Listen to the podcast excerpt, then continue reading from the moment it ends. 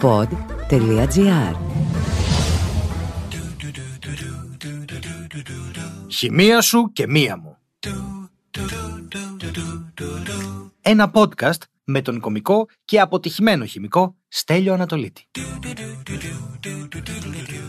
Μπορεί το στοιχείο ενός εγκλήματος να είναι μία κούπα τσάι;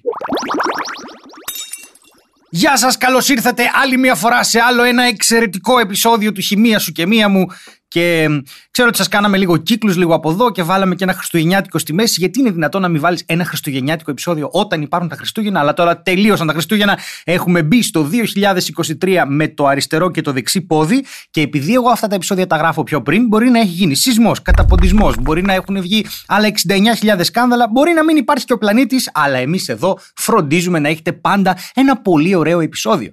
Και στο σημερινό επεισόδιο θα κλείσουμε αυτόν τον κύκλο των τριών επεισοδίων που αφορούσαν τη ραδιενέργεια. Ξεκινήσαμε με την υπέροχη Marie Curie, περάσαμε μετά στις ακτινοβολίες και τι είναι αυτές και τις διαχωρίσαμε σε ιονίζουσες και μη ιονίζουσες ή ιοντίζουσες και μη ιοντίζουσες και σας έδωσα και ένα υπέροχο link για την Ελληνική Επιτροπή Ατομικής Ενέργειας, το ΕΑ, το οποίο είναι πάρα πολύ λάθος ακρονίμιο. Ακούγεται σαν να φωνάζεις κάποιον. Θα μπεις στο ΕΑΓR, ίσως είναι και ακρονίμιο της Λάρισας. ΕΑΓR, όχι, εντάξει, ξέρω, μπορώ, έχω καταγωγή από εκεί, μπορώ να λέω τι θέλω. Ευχαριστώ. Τώρα λοιπόν θα σας πάω σε μια ιστορία λίγο πιο σκοτεινή. Γι' αυτό θα αλλάξουμε λίγο ατμόσφαιρα, σβήστε τα φώτα, εάν οδηγάτε μην τυχόν και σβήστε τα φώτα, αλλά σας παρακαλώ ακούστε. Την 1η Νοεμβρίου του 2006, ένας Ρώσος δημοσιογράφος που ζούσε στη Μεγάλη Βρετανία αρρώστησε εντελώς ξαφνικά. Στις 3 Νοεμβρίου έγινε εισαγωγή του ασθενούς στο Γενικό Νοσοκομείο Barnet στο Λονδίνο και από εκεί μετακινήθηκε στη μονάδα εντατικής θεραπείας του University College Hospital. Ο δημοσιογράφος αυτός δεν ήταν ένας απλός δημοσιογράφος, αλλά ήταν πρώην πράκτορας της FSB, που είναι οι μυστικές υπηρεσίες της Ρωσίας που αντικατέστησαν την KGB.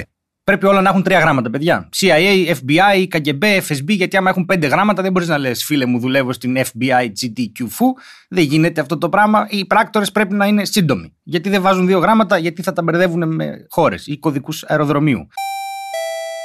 Δεν ξέρω. Αφήστε με ήσυχο.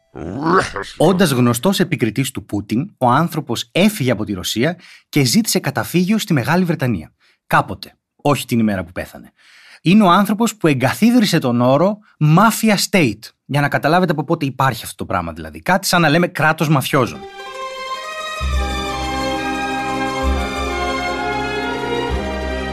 Στις 23 Νοεμβρίου του 2006, όπως σας είπα ήδη, ο Αλεξάνδρ Λιτβινένκο απεβίωσε. Τι έγινε λοιπόν εκεί; Δεν θα σταθούμε στο πολιτικό κομμάτι γιατί δεν μας ενδιαφέρει, θα σταθούμε στο χημικό κομμάτι. Οι Βρετανικές αρχές ανακοίνωσαν στις 26 Ιανουαρίου του 2007 ότι λύσανε αυτό το φοβερό μυστήριο. Ο Αλεξάνδρ δεν πέθανε, απλώς δολοφονήθηκε, δηλαδή σαν να πέθανε διπλώς. Σίγουρα αυτό δεν βγάζει κανένα νόημα, αλλά θα το κρατήσουμε. Για την ακρίβεια, δηλητηριάστηκε με ένα ραδιενεργό στοιχείο, το Πολώνιο 210. Το Πολώνιο από την Αθήνα, γιατί έχει 210 κωδικό. Όχι, δεν ισχύει καν αυτό, αλλά ήθελα να το πω. Είναι σαν να είναι ράπερ. Ο Πολώνιος 210. Μπορεί να είναι, ξέρω εγώ, το Ρακούν 2310. Σελανίκ. Σαλούγκα. Δεν ακούω πώς τα λένε αυτά των νέων, αλλά ξέρω ότι υπάρχει σαλούγκα. Λοιπόν, σημαντικές ποσότητες από αυτό το Πολώνιο 210 είναι ένα πολύ σπάνιο και πολύ τοξικό στοιχείο, βρέθηκαν μέσα στο σώμα του. Επίσης, ανακάλυψαν ένα ζεστό τσαγερό στο London's Millennium Hotel, το οποίο στη μέτρηση για Πολώνιο 210 έδινε μετρήσεις εκτός της κλίμακας, δηλαδή πολύ υψηλές ποσότητες. Τώρα, να πούμε λίγο το εξής. Όταν λέω ζεστό τσαγερό, δεν είναι ότι ήταν ζεστό από το τσάι. Αυτό στα αγγλικά το λένε hot. Δεν είναι ότι το τσαγερό ήταν hot και. Σαρδάμ. Δεν είναι ότι το τσαγερό ήταν hot και είχε δικιά του σελίδα στο Instagram και στο TikTok και είχε followers και φορούσε περίεργα μαγιό και έκανε, ξέρω εγώ, διάφορα σεξουαλικά πράγματα. Δεν μας ενδιαφέρει αυτό. Ε, δεν μας ενδιαφέρει. Σαφάρι, ξανά. Δεν ήταν ότι αυτό το τσαγερό ήταν hot και ήταν ζεστό και είχε δικιά του σελίδα στο Instagram και στο TikTok και έκανε διάφορα ερωτικά βιντεάκια. Ούτε καν. Ζεστό σημαίνει ότι έχει ακτινοβολία, ότι έχει ραδιενέργεια. Γι' αυτό λέμε hot cup of tea, a hot cup of tea, όχι, a hot τσαγερό. Hot τσαγερό. Το τσαγερό είναι βρετανικό ξεκάθαρα. Τώρα, ο Αλεξάνδρ Λιτβινένκο δολοφονήθηκε από κατασκόπους της Ρωσίας για πολιτικούς λόγους. Που είπαμε ότι δεν θα τους αναφέρουμε γιατί δεν μας ενδιαφέρει αυτό σε αυτό το podcast. Τα πράγματα τα εξετάζουμε ανάλογα με το θέμα που μας ενδιαφέρει. Αλλά όποιος θέλει μπορεί να ψάξει ελεύθερα στο διαδίκτυο να βρει όλες τις πληροφορίες αυτού του συμβάντος. Εγώ ήμουν σε μια φάση που το έζησα αυτό ως κάτι πάρα πολύ τρομακτικό. Είμαι θα 18 χρονών το 2006 όταν έσκασες στι ειδήσεις και το θυμάμαι γιατί μας έκανε πάρα πολύ εντύπωση. Σε φάση συμβαίνουν ακόμα αυτά. Σκοτώνουν κόσμο με ραδιενέργεια. Τι γίνεται, τι είναι αυτό; Τώρα, εγώ αυτό θέλω να το χρησιμοποιήσω ως ένα βατήρα για να βουτήξουμε στα άδυτα της ραδιενέργειας. Τζιγκιντιγκλόν και πάμε. Για αρχή πρέπει να δώσουμε έναν μικρό ορισμό για να συνενωθούμε. συνενωθούμε. Να ενωθούμε και να γίνουμε ένα, παιδιά, όλοι μαζί. Ψυχείτε και σώματι, θα γίνουμε ένα. Μπράβο μας. Για αρχή λοιπόν πρέπει να δώσουμε έναν ορισμό για να συνεννοηθούμε. Isotope ή ισότοπο είναι τα άτομα ενός στοιχείου που έχουν τον ίδιο αριθμό πρωτονίων αλλά διαφορετικό αριθμό νετρονίων. Θυμάστε που είχαμε πει στα πρώτα επεισόδια ότι ο πυρήνας ενός ατόμου έχει πρωτόνια και νετρόνια τα οποία είναι κολλημένα μεταξύ τους. Αυτά είναι κολλημένα μεταξύ τους με κάτι το οποίο τέλος πάντων λέγεται strong interaction και έχει να κάνει τώρα με quarks και δεν ξέρω εγώ και μποζόνια και δεν τα ξέρω αυτά παιδιά. Άμα θέλετε να πάτε σε ένα φυσικό, στο φυσική σου και μία μου που δεν κάνει καν ομοιοκαταληξία και δεν υπάρχει, το εφήβρα τώρα, να μας τα πούνε αυτοί σωστά. Πάντως, αυτό που θα ήθελα να σας μείνει είναι ότι στα πρώτα επεισόδια είπαμε ότι ο αριθμός των πρωτονίων βαφτίζει το στοιχείο. Ένα πρωτόνιο είναι το υδρογόνο, δύο πρωτόνια είναι το ήλιο και ούτω καθεξής. Λίθιο. Πάμε παρακάτω. Τώρα, το ηλεκτρόνιο που βρίσκεται σε τροχές γύρω από τον πυρήνα, τα οποία δεν είναι τροχές, είναι σύννεφα πυκνότητας, πιθανότητας των ηλεκτρονίων, δηλαδή είναι κυματοσυναρτήσει που όταν τις λύσουμε μας βγάζουν γεωμετρικούς χώρους, στου οποίους πιθανότατα να βρίσκεται εκεί το ηλεκτρόνιο. Αν ακούγεται πολύπλοκο, είναι γιατί είναι τραγικά πολύπλοκο. Όχι απλώς πολύπλοκο, είναι super μπερδεμένο. Αλλά έχει πολύ ωραία σχηματάκια. Αυτά σας είχα πει να πάτε να τα δείτε, να γράψετε molecular orbitals στον Google και να δείτε τι ωραία σχηματάκια που φτιάχνουν τα τροχιακά. Το ηλεκτρόνιο λοιπόν είναι αρνητικά φορτισμένο. Όταν τα ηλεκτρόνια είναι παραπάνω ή λιγότερα, μας δίνουν κατιόντα, ανιόντα και το νετρόνιο, το οποίο δεν έχει φορτίο, κάθεται εκεί και βλέπει αθλητικά. Εντάξει, άλλωστε το νετρόνιο είναι πολύ καλός διαιτητής γιατί είναι πάντα ουδέτερο. Ε, ε, ε, ε, ε, ανεξέλεγκτη βλακεία σήμερα. Ναι, κάθε φορά είναι ανεξέλεγκτη βλακεία.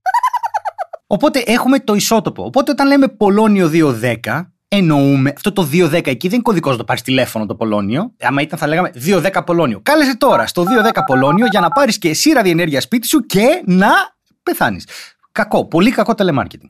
Το Πολώνιο λοιπόν το 210 έχει αυτόν τον αριθμό εκεί γιατί μας λέει στην ουσία ε, τον αριθμό των ε, πρωτονίων ε, και των νετρονίων ε, για να ξέρουμε ακριβώς σε ποιο ε, ε, ισότοπο είναι. Έβαλα σε όλα ε. Μπράβο. Πάμε τώρα στο δεύτερο πράγμα που θέλω να συζητήσουμε.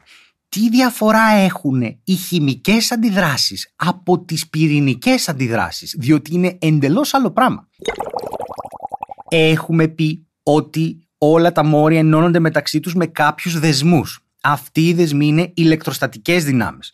Στις χημικές αντιδράσεις, αυτό που διαταράσσεται για να δημιουργηθούν αυτές οι ηλεκτροστατικές δυνάμεις είναι μόνο τα ηλεκτρόνια των ατόμων. Το είπαμε αυτό στα επεισόδια με τους δεσμούς.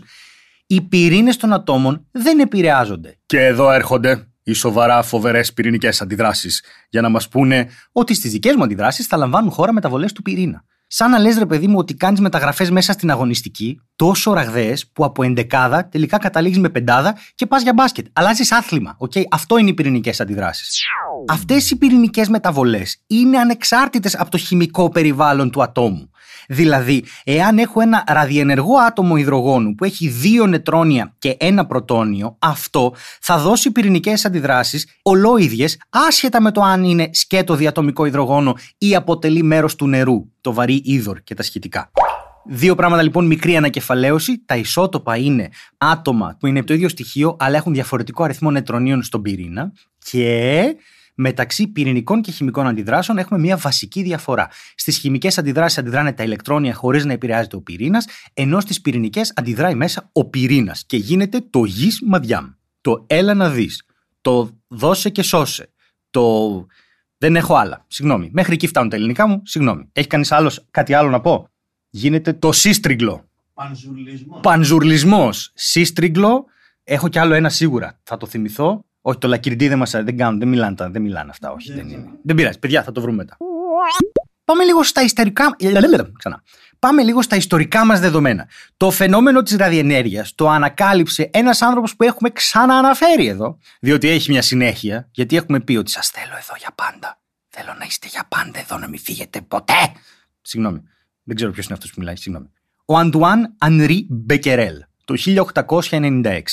Εμείς κάναμε Ολυμπιακούς και αυτός αντί να έρθει να δει το Λούι να γίνεται καπνός, έβρισκε τη ραδιενέργεια. Ντροπή σου, Αντουάν, θα το θυμόμαστε για πάντα. Τέτοια προδοσία δηλαδή, αν είναι δυνατόν. Εσύ καθόσουν για να κάλυψε ραδιενέργειες. Ο Μπεκερέλ λοιπόν τι έκανε; Μπορεί να το θυμάστε από το επεισόδιο της Κιουρί, γιατί ήταν συνεργάτης μαζί, μοιραστήκαν ένα Νόμπελ. Ο Μπεκερέλ λοιπόν πήρε ένα κομμάτι ουρανίου το οποίο δεν φωσφόριζε και είπε: Εγώ θα το βάλω αυτό πάνω σε μια φωτογραφική πλάκα και θα το αφήσω στον ήλιο. Μετά πήγε και εμφάνισε την πλάκα και είδε ότι η πέτρα είχε αφήσει ένα σημάδι πάνω της. Το οποίο τι σημαίνει, ότι η Πέτρα κατάφερε με κάποιο τρόπο και έκαψε εκεί πέρα το φιλμ, ας πούμε. Δεν είναι ακριβώς φιλμ, αλλά τέλος πάντων και άφησε ένα αποτύπωμα. Αυτός έτρεξε τώρα, όπως έτρεχε ο Μπεκερέλ, που δεν έτρεχε καλά, γιατί δεν ήρθε να δει το Λούι να τρέχει, να το πούμε αυτό. Έτρεχε περίεργα. Οπότε πήγε εκεί, το πήγε στη Γαλλική Ακαδημία και εκείνη του είπε: ε, Ξέρεις κάτι, φιλαράκο μου, αυτό δεν είναι επιστήμη. Ξανακάντο. What? Έκανες μια φορά, μπορεί να είναι κατά λάθος. Μπορεί να το κατούρισε καμιά χελώνα. Είναι δυνατόν. Θα το ξανακάνεις. Και αυτός έφυγε και λέει: Εντάξει, έχετε δίκιο, ένα πείραμα πρέπει να είναι επαναλήψιμο. Τα είπαμε στο πρώτο και στο δεύτερο επεισόδιο.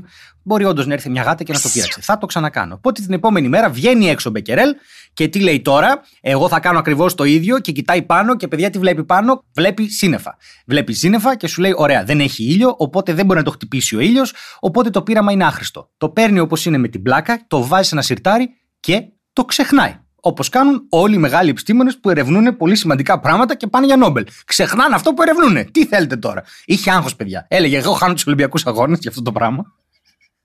Και σου λέει: Είναι δυνατόν τώρα αυτή η κατάσταση εδώ με έχουν βάλει στα συρτάρια. Τώρα, κάτι μέρες μετά το θυμήθηκε. Και χωρίς ιδιαίτερο λόγο. σω είναι από ένστικτο, ίσως είναι από βαρεμάρα, ίσως είναι από επιστημονική μέθοδο, μάλλον το τρίτο. Είπε: ότι ρε, εσύ, εγώ μπορεί να το είχα εκεί, αλλά ας την εμφανίσω αυτή την πλάκα. Και εμφανίζει την πλάκα και βγαίνουν μπροστά έξι καφετέρειε και ένας τουρισμό. Όχι, κακό λογοπαίγνιο με την πλάκα. Συγγνώμη, δεν κρατιέμαι. Το έχω, το έχω. Εμφανίζει λοιπόν την πλάκα και η πλάκα έχει πάλι σημάδι. Άρα σου λέει ο Μπεκερέλ, ρε εσύ, το ουράνιο που πήρα εγώ, ε δεν εφοσφόριζε. Για να το βάλω τώρα εγώ σε σκοτεινό μέρος και να ακτινοβολεί αυτό κάτι που να καίει την πλάκα για να μπορώ να το δω, αυτό εκπέμπει κάτι μόνο του, χωρίς τη βοήθεια του ήλιου. Ω, φοβερό!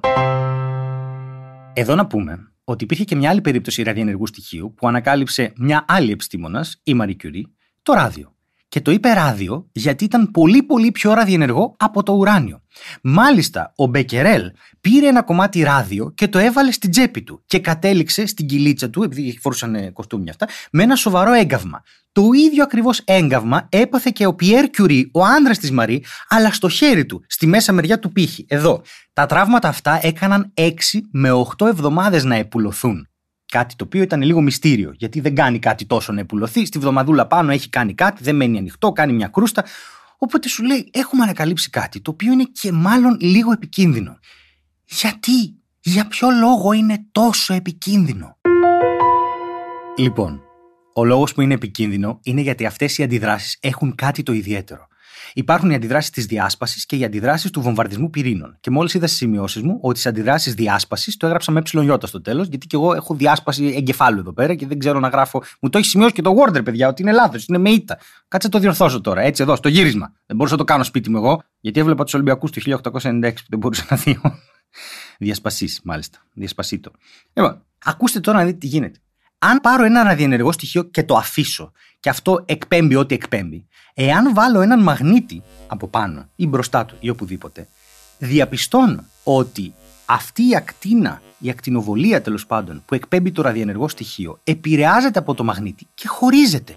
Χωρίζεται σε άλλες. Και βρίσκω τρεις υπέροχες ακτίνες. Πόσο υπέροχες, θα σας πω. Βρίσκω τις ακτίνες Α, τις ακτίνες Β και τις ακτίνες Γ. Και όποιος περίμενε να τα λένε Μίτσο, Τάκη και Γιώργο είναι λάθος. Γιατί οι ονομασίες δεν είναι πρωτότυπες. Είναι η Α, η Β και η Γ. Τι είναι η Α; Οι ακτίνες Α είναι σωματίδια που εκπέμπονται από τον πυρήνα ενός ραδιενεργού ατόμου και είναι στην ουσία ένας πυρήνας από ήλιο με δύο πρωτόνια και δύο νετρόνια. Αυτό λέγεται σωματίδιο α. Π.χ. το ράδιο 88-226 γίνεται ραδόνιο 86-222 και ήλιο 2-4. Άμα κάνετε τις αφαιρέσεις τώρα, γυρίστε πίσω το podcast, αυξήστε το viewing time και εμείς πάρουμε εκατομμύρια και αγοράσουμε πλοίο, είναι για να κάνετε αυτές τις μικρές πράξεις. Αυτά. Αυτές οι ακτίνες α είναι ο λίγον τι αδύναμες και δεν διαπερνούν το χαρτί. Μάλιστα οι ακτίνες α σταματάνε στο δέρμα μας πάνε και γυρίζουν πίσω. Οπότε οι ακτίνες Α που έρχονται από έξω προς τα εμάς δεν μας επηρεάζουν. Αν όμως οι ακτίνες Α είναι μέσα μας για κάποιο λόγο, αν καταπιούμε ραδιενεργό, τότε είναι που κάνουν όντως ζημιά. Αλλά το δέρμα μας μας προστατεύει αρκετά από τις ακτίνες Α. Οπότε, αν πάτε και δείτε κανένα βίντεο στο YouTube που παρουσιάζει ένας καθηγητής σε πανεπιστήμιο που φέρνει ραδιενεργό και βάζει πάνω τον γκάγκερ και κάνει πι, πι, πι, πι, και το ανοίγει και το κοιτάει. Και καλά, είναι τρελός, γιατί το κοιτάει; Το κοιτάει γιατί βγάζει ακτίνες Α και δεν τον επηρεάζει. Τώρα, Ακτίνες Β. Οι ακτίνες Β είναι η εκπομπή ενός ηλεκτρονίου, αλλά τι ηλεκτρονίου, υψηλής ταχύτητας. Από πού, από έναν ασταθή πυρήνα. Θα μιλήσουμε γι' αυτό. Ακτίνες Γ. Εδώ τώρα, παιδιά, οι ακτίνες Γ είναι πάρα πολύ κακές. Οι ακτίνες Γ είναι καθαρή, pure, αγνή ενέργεια είναι ένα φωτόνιο γάμα, έτσι λέγεται. Δηλαδή έχει μήκος κύματος περίπου 10 εις την μείον 12 μέτρα. Θυμηθείτε 0,11 μηδενικά και 1. Πάρα πάρα πάρα πολύ μικρό μήκος κύματος. Τόσο μικρό που μπορεί να εισέρχεται μέσα στα άτομα, μέσα στους δεσμούς. Μπορεί να παίζει μπύλε. Κρατήστε το το παίζει μπύλε. Τώρα πώς γίνεται αυτό; Σε πολλές περιπτώσεις η ραδιενεργός διάσπαση αφήνει έναν πυρήνα τσαμπουκαλεμένο, διεγερμένο, γιατί έχει όρεξη για ξύλο ρε παιδί μου, δεν την παλεύει και για να ξεσκάσει κάνει ένα τσουπ και πετάει έξω ένα φωτόνιο για να σταθεροποιηθεί. Σταθεροποίηση ίσον ηρεμία στη συγκεκριμένη περίπτωση. Τώρα, να σας πω το εξής. Το σωματίδιο Β διαπερνάει το χαρτί, αλλά το σταματάει ένα φύλλο αλουμινίου. Άρα, αν είμαστε σε μια πολυκατοικία με μπετά ή σε ένα μικρό μπούνκερ με αλουμίνια και τέτοια, είμαστε καλυμμένοι. Η ακτινοβολία Γ διαπερνάει τα πάντα. Όταν λέμε τα πάντα, εννοούμε τα πάντα. Τείχους μπαίνει μέσα στο δέρμα, κάνει τεράστιες ζημιές, γιατί είναι τόσο τόσο τόσο μικρή, που καταφέρνει και μπαίνει μέσα στα κύτταρά μας και σπάει τους δεσμούς. Και κόβει το DNA σε διάφορα κομμάτια. Με αποτέλεσμα το DNA να μην μπορεί να κάνει τη δουλειά του και να οδηγεί σε λάθη στον πολλαπλασιασμό των κυτάρων, και όλοι πλέον, φαντάζομαι, σε ένα βαθμό κατανοούμε ότι αυτό δημιουργεί καρκίνους. Και όχι μόνο. Μεταβολικά σύνδρομα, σκοτώνει το αιμοποιητικό σύστημα. Τέλος πάντων, πώς σταματάει αυτό; Με μόλιβδο. Θυμηθείτε το Σούπερμαν που είχε ακτίνες χ, που δεν είναι το ίδιο, αλλά δεν μπορούσε να δει μέσα από μόλιβδο. Ο μόλιβδο τώρα είναι ένα πυκνό υλικό εκεί, τα σταματάει όλα. Θυμηθείτε ότι είχαμε πει ότι και το φέρετρο της Μαρή Κιουρί και του Πιέρ τέλος πάντων είναι και αυτό από μόλιβδο για να μην διαφεύγει η ραδιενέργεια. Οπότε βλέπετε ότι δεν σας λέω μπουρδες, όλα δένουν μεταξύ τους. Οπότε ή που τα έχω εφεύρει εγώ ή που ισχύουν. Έτσι. Πιο πιθανό το πρώτο.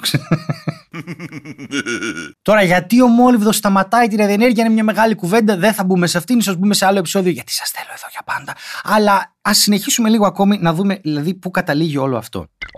Τα πρωτόνια και τα νετρόνια που είναι μεταξύ τους στον πυρήνα, για να είναι κοντά όλα αυτά, σκεφτείτε λίγο ότι τα θετικά φορτία των πρωτονίων αποθούνται. Τα ετερόνυμα έλκονται, λέμε στη χημεία. Οπότε αυτά με κάποιο τρόπο μένουν μαζί. Εδώ τώρα υπάρχει το εξής. Από αυτές τις ηλεκτροστατικές δυνάμεις που λέγαμε, που αποθούν τα φορτία μεταξύ τους, υπάρχει κάτι δυνατότερο από αυτές, που καταφέρνει και κρατάει τα πρωτόνια ενωμένα στον πυρήνα. Είναι αυτό το strong interaction, εντάξει, που σας έλεγα με τα quarks και όλη αυτή την ιστορία. Και καταλαβαίνουμε ότι μέσα από το strong interaction εμείς μπορούμε να διαβάσουμε μια μικρή δύναμη που λέγεται στην ουσία πυρηνική δύναμη, η οποία αρκεί για να κρατήσει τα πρωτόνια ενωμένα. Μέχρι που τα πρωτόνια είναι τόσα πολλά που η ηλεκτροστατική δύναμη αρχίζει και πιέζει αρκετά. Και όταν ένας πυρήνας είναι βαρύς, δηλαδή έχει πολλά πρωτόνια και διάφορα νετρόνια, αυτό το πράγμα δεν την παλεύει και πολύ και αρχίζει κάνει και πετάει. Και πετάει πράγματα. Δεν θέλει. Θέλει να είναι πιο σταθερό. Αυτό συγκεκριμένα μπορεί να συμβεί και αυθόρμητα. Λέγεται αυθόρμητη διάσπαση. Όχι, άιντε πάλι. Ε, ελληνικά. Τι θα γίνει; Ω, αυτό μπορεί να συμβεί αυθόρμητα. Λέγεται αυθόρμητη σχάση και είναι η αυθόρμητη διάσπαση ενός πυρήνα κατά την οποία ένας πυρήνας με ατομικό αριθμό μεγαλύτερο του 89 είναι πολύ βαρύς και μπόμπος και δεν την παλεύει και διαιρείται σε ελαφρότερους πυρήνες και απελευθερώνεται ενέργεια. Αυτό τώρα, αν το καλοσκεφτούμε, μπορούμε να το ενώσουμε με ένα από τα πρώτα επεισόδια, ίσως και το πρώτο επεισόδιο, που μιλήσαμε για τους αλχημιστές. Τι ήθελαν να κάνουν οι αλχημιστές; Οι αλχημιστές ήθελαν να μετατρέψουν το ένα στοιχείο στο άλλο και πίστευαν ότι θα το κάνουν αυτό σε μια κατσαρόλα. Έλα όμως που στη φύση βρίσκουμε στοιχεία που μετατρέπονται από το ένα στο άλλο γιατί είναι ασταθή και πετάνε έξω πρωτόνια και τέτοια. Οπότε τι καθορίζει το στοιχείο, ο αριθμός των πρωτονίων. Άρα αν ένα στοιχείο πετάξει κάποια πρωτόνια, αυτόματα πετάει ένα στοιχείο και μένει ένα άλλο στοιχείο.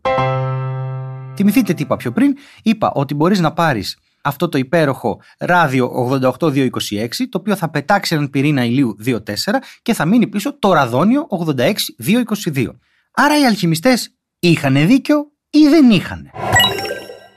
Είχαν δίκιο να φαντάζονται ότι αυτό μπορεί να γίνει γιατί το φαντασιακό δεν πρέπει να το εμποδίζει τίποτα για να γίνονται εξελίξεις και θαυμαστά πράγματα. Αλλά η πραγματικότητα είναι ότι είναι λίγο τι δύσκολο ξαφνικά να αρχίσεις να παίρνεις χρυσάφι από τα πάντα. Έτσι, άμα ήταν, θα παίρναμε όλοι χρυσάφι και θα είχαμε λύσει τα προβλήματά μας. Γίνεται υπό πολύ συγκεκριμένες συνθήκες. Πόσο συγκεκριμένες, τόσο συγκεκριμένες που εάν φροντίσουμε να έχουμε ένα νετρόνιο ψηλής ταχύτητας που βομβαρδίζει έναν ραδιενεργό πυρήνα, αυτός σπάει. Την ώρα που σπάει, απελευθερώνει κι άλλα νετρόνια υψηλής ενέργειας, τα οποία φεύγουν και στατιστικά, επειδή ο χώρος είναι πακτωμένος με αυτό το άτομο, χτυπάνε και άλλα και αυτά χτυπάνε και άλλα και δημιουργούνται και άλλα και αυτό είναι μια αλυσιδωτή πυρηνική αντίδραση την οποία τη χρησιμοποιούμε για να βράσουμε νερό και να παράξουμε ενέργεια. Και αυτά είναι τα πυρηνικά εργοστάσια. Το πρόβλημα των πυρηνικών εργοστασίων είναι ότι μία από τις καθαρότερες μορφές ενέργειας, γιατί τα απόβλητα που αφήνει είναι ραδιενεργά, αλλά είναι μία από τις χειρότερες αυτή τη στιγμή στο μυαλό του κόσμου, έτσι τέλος πάντων, διότι το ατύχημα στο Τσερνόμπιλ απέδειξε ότι εάν γίνει το λάθος, και στη Φουκουσίμα, έχουμε τεράστιο πρόβλημα. Αν είχαμε κάποιο τρόπο να διαχειριστούμε αυτά τα τοξικά απόβλητα, ίσως να ήταν μια πολύ πολύ καλή μέθοδος παραγωγής φτηνής σχετικά ενέργειας. Γιατί αν θυμάμαι καλά λένε ότι ένα κιλό ουρανίου μπορεί να φωτίσει την πόλη της Θεσσαλονίκης για μία εβδομάδα. Οπότε σκεφτείτε τι κάνουμε με ένα κιλό κάρβουνο. Εντάξει, κάνουμε περίπου 2,5 κιλά πατάτες και λίγα λουκάνικα. Μέχρι εκεί φτάνει. Δεν μπορούμε να πάμε παρακάτω. Τώρα, να πούμε το εξής, επειδή ανακοινώθηκε κιόλας αυτό πριν κάποιες μέρες, ότι αυτό που ψάχνουμε εμείς γενικά είναι η σύνδεξη. Δηλαδή να κάνουμε ό,τι κάνει ο ήλιος. Να πάρουμε υδρογόνο, να το κάνουμε ήλιο και αυτό απελευθερώνει ενέργεια και δεν έχει κανένα απόβλητο. Μακάρι να γίνει, είμαστε πολύ μακριά από αυτό. Αλλά εγώ θέλω να μείνω στο εξής. Ένα πολύ ωραίο πρόβλημα intellectual είναι το εξής.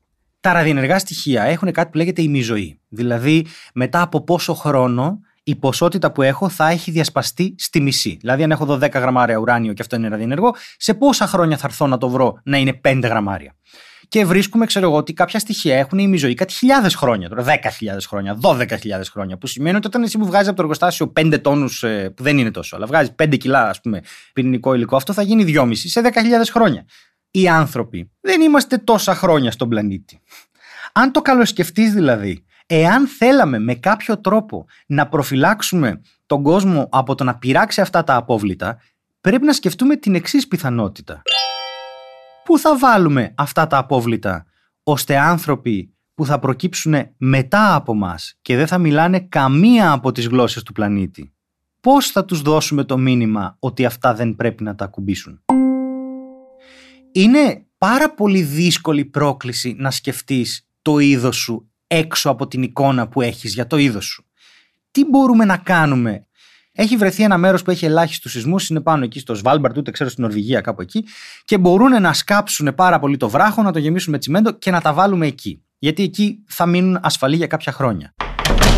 Και αν πάει κάποιος εκεί και βρει μια πόρτα μετά από μας, πες ότι καταστρεφόμαστε εμείς και ξυπνάει ένα άλλο είδος ανθρώπου. Πες ότι γίνεται ένας πόλεμος. Πες ότι πέφτει ένας μετεωρίτης. Πες ότι ξυπνάει ένα άλλο νοήμων είδος. Τα δελφίνια περπατάνε. Πες ότι γίνεται κάτι τέτοιο. Πώς μπορούμε να προειδοποιήσουμε είτε άλλα είδη με κοκονιό, είτε άλλα είδη που δεν μιλάνε τη γλώσσα μας, είτε εξωγήνους, αν καταστραφούμε εμείς και έρθουν εδώ αυτοί. Πώς μπορούμε να τους πούμε προσοχή, μην πάτε εδώ, έχει πυρηνικά. Είναι μια πάρα πολύ ωραία άσκηση δεν ξέρω τι θα σκεφτείτε. Άμα σκεφτείτε κάτι, στείλτε το. Γενικά η λογική είναι να τα ζωγραφίσουμε κάπως και να τα βρούνε. Αλλά για να επανέλθουμε, μπορεί ένα τσαγερό να είναι το στοιχείο ενός εγκλήματος; Στην περίπτωση του Αλεξάνδρ Λιτβινένκο δυστυχώς μπορούσε. Κατ' εμέ τέτοιου είδους εγκλήματα θα έπρεπε να αντιμετωπίζονται πάρα πολύ σκληρά και νομίζω αντιμετωπίζεται ήδη, γιατί δεν είναι ένα έγκλημα που γίνεται επειδή είναι μια ληστεία. Δεν είναι ένα έγκλημα που μπορείς επειδή βρήκες ένα όπλο να κάνεις κάτι, όχι ότι αυτά είναι ασήμαντα. Αλλά το να ψάξεις και να βρεις Πολώνιο 210 για να δηλητηριάσεις έναν άνθρωπο είναι κάτι που μπορούν να το κάνουν μόνο ελάχιστοι άνθρωποι, κράτη, οργανισμοί με τεράστια δύναμη και πάρα πολλούς πόρους στα χέρια τους και είναι μια δολοφονία η οποία ξεπερνάει κατ' εμέ τα όρια της όποιας ηθικής μπορούμε να θέσουμε γιατί πραγματικά δεν τη γλιτώνεις. Δεν έχεις κανέναν τρόπο να αμυνθείς και δεν υπάρχει αντίδοτο. Είναι απλώς μια καταδίκη. Επειδή δεν θέλω καθόλου να κλείσω θλιμμένα, θα ήθελα να σας πω ότι δυστυχώς σε αυτό το επεισόδιο θα κλείσω θλιμμένα. Και αυτό από μόνο του είναι αστείο. Οπότε, για άλλη μια φορά, σας ευχαριστώ πάρα πάρα πάρα πολύ. Να προσέχετε τη ραδιενέργεια. Τα κινητά σας δεν έχουν ραδιενέργεια. Σταματήστε. Μην πηγαίνετε κοντά σε ραδιενέργειες. Μην τρώτε ουράνιο για πρωινό. Φάτε κανένα κουρασάν. Και προσοχή με τα βούτυρα, όσοι έχετε τριγλικερίδια και χολυστερίνες, να φάτε κάτι άλλο. Να προτιμάτε ολική άλεση. Τώρα αυτό είναι το διατολογικό podcast. Εγώ αυτό θέλω να κάνω. Εντάξει, αυτό. Γεια σας. Σας αφήνω. Και μην ξεχνάτε, η επιστήμη δεν τελειώνει όταν τελειώσουν οι απαντήσεις, τελειώνει όταν τελειώσουν οι ερωτήσεις. Χημεία σου και μία μου. Ένα podcast με τον κομικό και αποτυχημένο χημικό Στέλιο Ανατολίτη μπορείτε να στέλνετε όλες τις χημικές σας απορίες στο info.papakistanatolitis.com και εμείς θα τις μαζέψουμε και κατά καιρούς θα κάνουμε διάφορα επεισόδια τα οποία θα είναι αφιερωμένα στις δικές σας απορίες. Χημεία σου και μία μου. Μια παραγωγή του pod.gr. Αναζητήστε τα podcast που σας ενδιαφέρουν στο pod.gr, Apple Podcasts, Google Podcasts και σε όποια άλλη εφαρμογή ακούτε podcast από το κινητό σας.